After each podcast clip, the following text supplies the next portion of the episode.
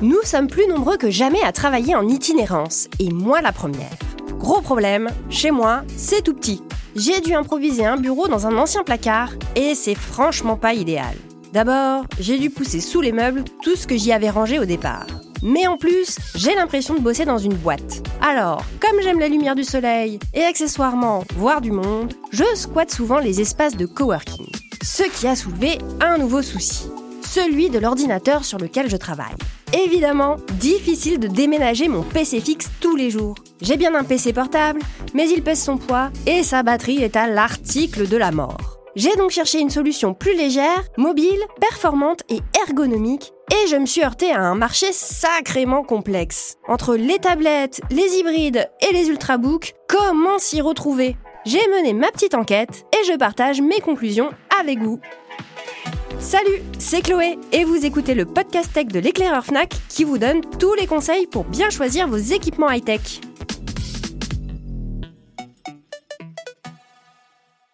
Comme je suis souvent en vadrouille, j'ai d'abord pensé à investir dans une tablette et un clavier physique. Le gros avantage de la tablette, c'est qu'elle est facilement transportable. Plus légère qu'un PC, elle démarre aussi plus vite. Et comme elle fonctionne un peu comme un smartphone grand modèle, on sait en général s'en servir tout de suite. Couplée à un clavier physique, elle se substitue parfaitement aux ordinateurs. Joyeuse bonne idée Et si elle possède un port dédié, on peut même y plugger une souris avec ou sans fil. Et c'est là qu'on commence à toucher aux limites de la tablette. Parce qu'il faut l'avouer, en termes de connectique, c'est souvent la désillusion. Pour peu que vous ayez besoin d'y brancher un disque dur externe et un écran secondaire, vous risquez rapidement d'être à court de ports USB. Il y a bien évidemment l'option Switch, vous savez, ces petits appareils qu'on plug sur la tablette et qui accueillent plusieurs ports USB. Mais si on commence à investir dans des dizaines et des dizaines d'accessoires annexes pour transformer sa tablette en PC portable, eh ben, autant acheter un PC portable. Ça par exemple, c'est simple.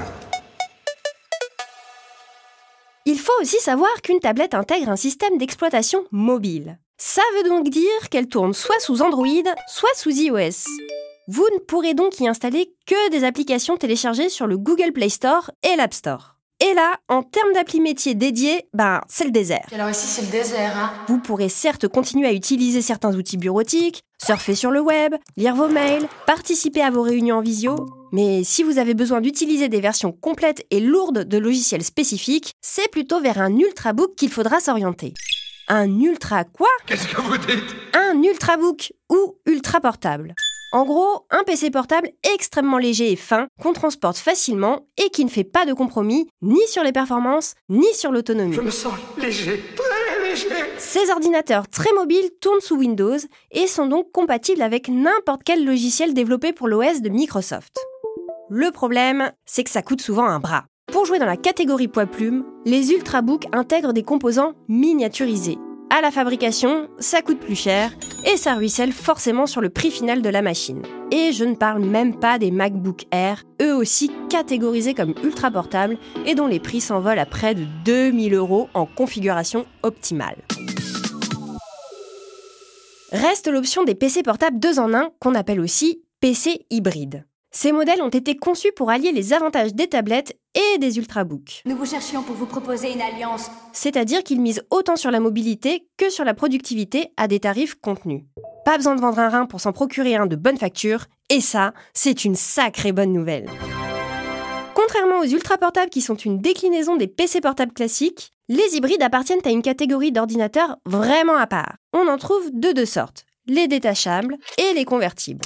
Pour faire simple, les hybrides détachables se composent d'un écran tactile et d'un clavier physique amovible, un peu comme les tablettes. Sauf qu'ils embarquent des composants plus puissants, notamment en ce qui concerne le processeur et la carte graphique. Et surtout, ils tournent sous Windows, ce qui vous permet de profiter d'un marché logiciel ultra complet.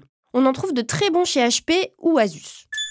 Les hybrides convertibles, eux, sont équipés d'un châssis fixe, mais qui pivote à 360 degrés.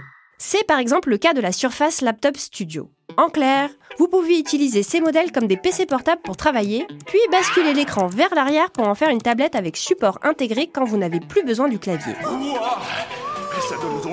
Et ça, c'est parfait pour se détendre devant un film après une longue journée de travail. Quel que soit votre choix, Tablette, ultrabook et hybride sont trois catégories de produits plus légers et plus mobiles que des PC portables classiques. Pour résumer, rappelez-vous que les tablettes ont une connectique limitée et tournent sous des systèmes d'exploitation mobiles. Vous ne pourrez donc y installer des applications, souvent plus édulcorées que leur version logicielle. Les ultrabooks, eux, se distinguent par leur très grande finesse. Ils sont plus facilement transportables et aussi puissants que des PC portables classiques. Mais ils coûtent aussi plus cher si vous optez pour une bonne config. Pour profiter du meilleur des deux mondes, les hybrides sont la bonne alternative. Souvent moins chers, ils offrent la puissance d'un ordinateur portable et la flexibilité d'une tablette. Et vous, sur quel type de PC travaillez-vous en mobilité? C'est déjà la fin du podcast tech de l'éclaireur Fnac. Je vous dis à très vite pour un nouvel épisode.